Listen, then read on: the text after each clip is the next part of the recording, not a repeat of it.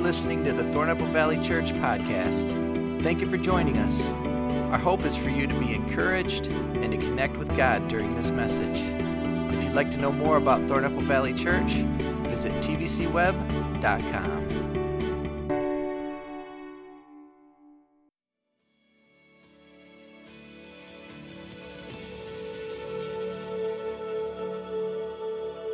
Hey, one more time on all of our campuses, also online. Can we give it up for the band at all of our campuses? Aren't they doing a great job?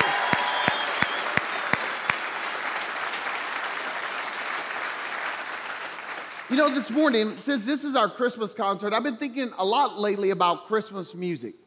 And the thought, the question hit me. And so I want to do an online poll or a live poll. Also, those of you online can participate as well. How many of you would say the best time to start listening to Christmas music and start decorating your house is before Thanksgiving. We got any before Thanksgiving people? Okay. Now, for all the real Christians in the room, totally joking, totally joking, totally joking online.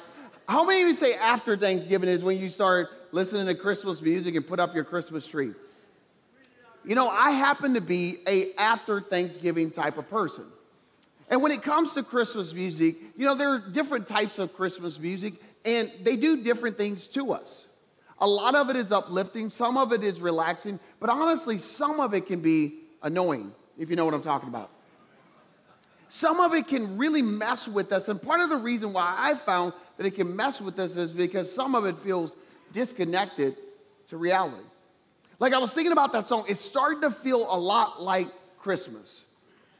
And I think that song is about decoration. I think that song is about getting into the Christmas mood. But I think for some of us, online, at Delton, at Middleville, here at the Hastings campus, if you were to think about your own Christmas song right now, you would say it's starting to feel a lot like crisis. Starting to feel a lot like crisis in my business, in my bank account, in my relationships, in my family, in my workplace. And so you don't know what to do with the crisis that you feel when everybody's happy and they're singing, but yet on the inside you feel like life is falling apart.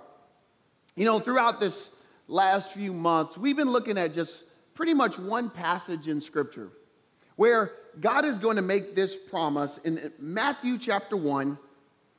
In Matthew chapter 1, God says this in verse 22 and 23. All of this took place to fulfill what the Lord had said through the prophet. The virgin will conceive and give birth to a son, and they will call him Emmanuel, which means God with us. See, for most of us, we find it easy to believe that God is with us when opportunities are flowing our direction, when money is coming our way, and people are on our side. But it's a very different thing to believe that God is with you when you feel like you're in the midst of crisis after crisis after crisis. And for some of us right now, we're thinking, when is this going to let up? When is the pain is going to go away? I want to have a Merry Christmas, but right now I feel just buried beneath debt, sadness, disappointment, loneliness. And so the point of the matter is what we've been learning is that God's with us on the mountaintop. Last week, Jeff talked about God being with us in the valley. And just for a few minutes, I want to talk to you about God being with you in the storm. But here's the difference between the valley and the storm valleys are short term. And, valleys, you see the, the difference. You, you see that this is going to expire. I can see myself getting through this valley. Like a valley, for those of you who are new parents, it's the day, it's the time in between you bring that baby home from the hospital and they sleep through the night. Can I get an amen up in here? Does anybody know what I'm talking about? That's a valley. And, and, and, the valley is overwhelming, but you know that there's going to be a change. But here's the difference between the valley and the storm is storms are spontaneous. See, if you knew you were heading into a storm in your business, in your marriage, you would have prepared for it. But it's unexpected, it's unforeseen, and then all of a sudden you find yourself in the midst of a storm, and even though it's unexpected, it tends to leave a lot of damage. You know, there's a story in Acts chapter 27 of a guy named Paul. Paul is in an interesting spot in his life where he's been incredibly successful as a leader, as a person who proclaims the good news of God. But yet he finds himself in the midst of this storm. while he's on holiday, while he's visiting Jerusalem, he gets falsely accused, which leads to him being wrongly in prison. For four years, he's in prison. Well, he appeals his prison sentence to Caesar, so this would be like him going to the Supreme Court. So now is his opportunity, now is his breakthrough. And here's what's going to happen in Acts chapter 27. I'm going to just read verse 13 through 15. It says, When a gentle wind began to blow, they saw their opportunity. So they weighed the anchor and sailed along the shore of Crete. Before very long, a wind of hurricane force called the northeaster swept down from the island. The ship was caught by the storm. They could not head into the wind, so we gave way and we were driven along. I don't know if any of you can relate to this, where you see an opportunity and you start to seize that opportunity in your business. You saw an opportunity to buy the building, to expand the product line. Or maybe some of you are single, you're sitting at home lonely one night, and you get a DM from a dating app. And, and you respond to it. It's an opportunity. Maybe this is going to be Mr. Right or Mrs. Right. And what ends up looking like an opportunity turns into a disaster. What you thought was just going to be an interesting and fun blind date ends up into a storm of a stalker.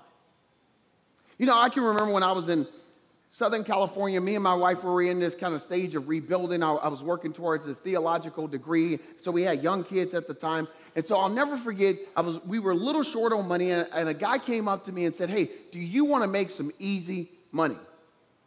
Which now, after 40 plus years, I've learned that there's no such thing as easy money. Anytime somebody says that to you, what they're probably about to say is they're about to ask you to sell your kidney on the black market or get involved with some cartel from overseas. But anyway, here's the deal. So I said, Yeah. He said, Yeah, man, you just change a few tires with me at night, man. It's easy money. You'll make thousands of dollars. And so the money wasn't easy. And then I didn't make a whole lot of it. But I was desperate and not very discerning. And I'll never forget the day that I, I found myself in a situation where I thought, okay, I can't do this anymore. So I let this guy know that I didn't want to work with him anymore. And this guy sent me some of the meanest texts that I've ever read in my life. So after I sent him a few mean texts of my own, anyway, um, sorry, I'm not perfect. I found myself like, wow, why did I end up in this storm? Here's what we're going to notice for Paul is while they're in the midst of this storm, what's going to happen is God's angel is going to come, and Paul's going to say, The angel of the Lord stood by me and gave me courage. And the reason that that angel gave him courage is because the angel wasn't worried about the storm because the angel was from another world. And what I found about God's presence, no matter if he does it through an angel or he does it by his spirit, is he gives us courage from another world. So let me just give you three thoughts about God's presence in the storm. Number one, God's presence comes to stand with you in the midst of a storm. When you're going through pain and heartache and we're falling down, what God's presence will do is He will stand with us. But then here's the second thing I've learned about God's presence in the storm is that God's presence will give strength to us. In 1 Timothy chapter 4 verses 16 and 17, Paul talks about being deserted, feeling totally alone. He said, Nobody came to my defense, but the Lord stood by me and gave strength to me. Here's what I know. There are those of you online, there's those of you here at the Hastings campus in Delton and Middleville, and you might not be a Christ follower yet. You might not even believe all of this.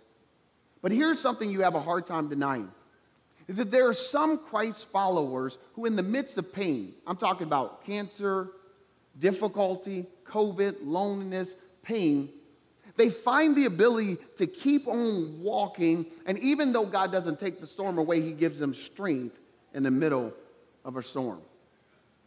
But here's the last thing that I've found about God's presence in the storm is that God's presence makes peace optional. I, I wish I could tell you that He makes peace automatic, but He makes peace optional. There's a famous story in Mark chapter 4 of Jesus in the middle of a storm. The disciples are worried and scared, and, and, and, the water's coming in the boat, and Jesus is sleeping in the storm. And then in Mark chapter 4, verse 39, Jesus gets up, speaks to the wind, and says, Quiet down. And it says immediately, everything became calm. Author Craig Groeschel says, Why did they have peace on the boat? Because Jesus was in the boat. He goes on to say, The real reality of peace is that real peace is not found in the absence of a storm, but in the presence of Jesus. And that's why here at TVC, in a moment, we're going to receive our Christmas offering, which is a special offering. It's not the offering that goes to the regular operations of our church, it's going directly towards outreach. See, we feel like we're called to be the kind of church that steps into the middle of people's storm, meets them there, and speak Jesus' message of hope and peace. You know, in John 3:16, some of the most famous words in scripture, John is going to summarize the Christmas story like this. For God so loved the world that he gave his one and only son that whoever would believe in him would not perish but would have everlasting life. So here's what I want you to notice is that God gave his best gift to solve the world's biggest problem. He gave of himself. And then John will continue in John 3:17. God didn't send his son into the world to condemn the world, but through him that the world might be saved. See, if you came to church today, no matter where you're at, and you feel condemned, you need to know that that's not from God. God doesn't want to condemn you. He wants to give you hope. He wants to give you peace, a relationship with him. Which is why John will also say this in 1 John chapter 3, 16. He says, This is how we know what love is, that we ought to lay down our lives for our brothers and sisters. In the same way Jesus laid down his life. And then in verse 17, he says, If anyone sees his brother and sister in need, and they have material possession, they have no pity, how can that person say that the love of God is within them? So here's what you're going to see here in a moment. For those of us who consider this our church home, now, if you're just a guest and you're visiting, don't feel any pressure to give. This is really for those of us who have really been thinking about this, planning for this. Many of us have been thinking about how can we be the kind of church that brings peace to people's storm. So for a lot of people, they brought this envelope, and, and there's envelopes in the chairs in front of you. And they're going to try to do the same thing. We're going to try to do the same thing, give our best gift to bring hope to people who are in need. You know, what we're going to do with this Christmas offering is going to go towards our vision of, we're calling it Love Our Communities and Impact the World. As we were talking as a team, we thought, what can we do to make a difference, to love our communities and impact the world? And so part of what this offering is going to go to is paying off all the school lunch debt in Delton, Hastings, and Middleville. Yep, you can clap for that if you want. It's also going to go to helping every student in our community go to the winter retreat if they want to at an affordable price. With all the inflation and, and the mental health issues, we want to be a church that loves families.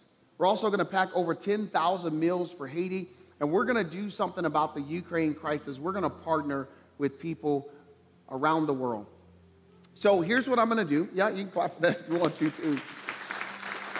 So here's what I'm going to do. At this time, I want to call our ushers forward, and I'm going to pray, and then we're going to give our best gift to do the same thing that Jesus did, same thing that God the Father did, to try to solve some of the problems in the world. So I'm going to pray, and then we'll receive our Christmas offering.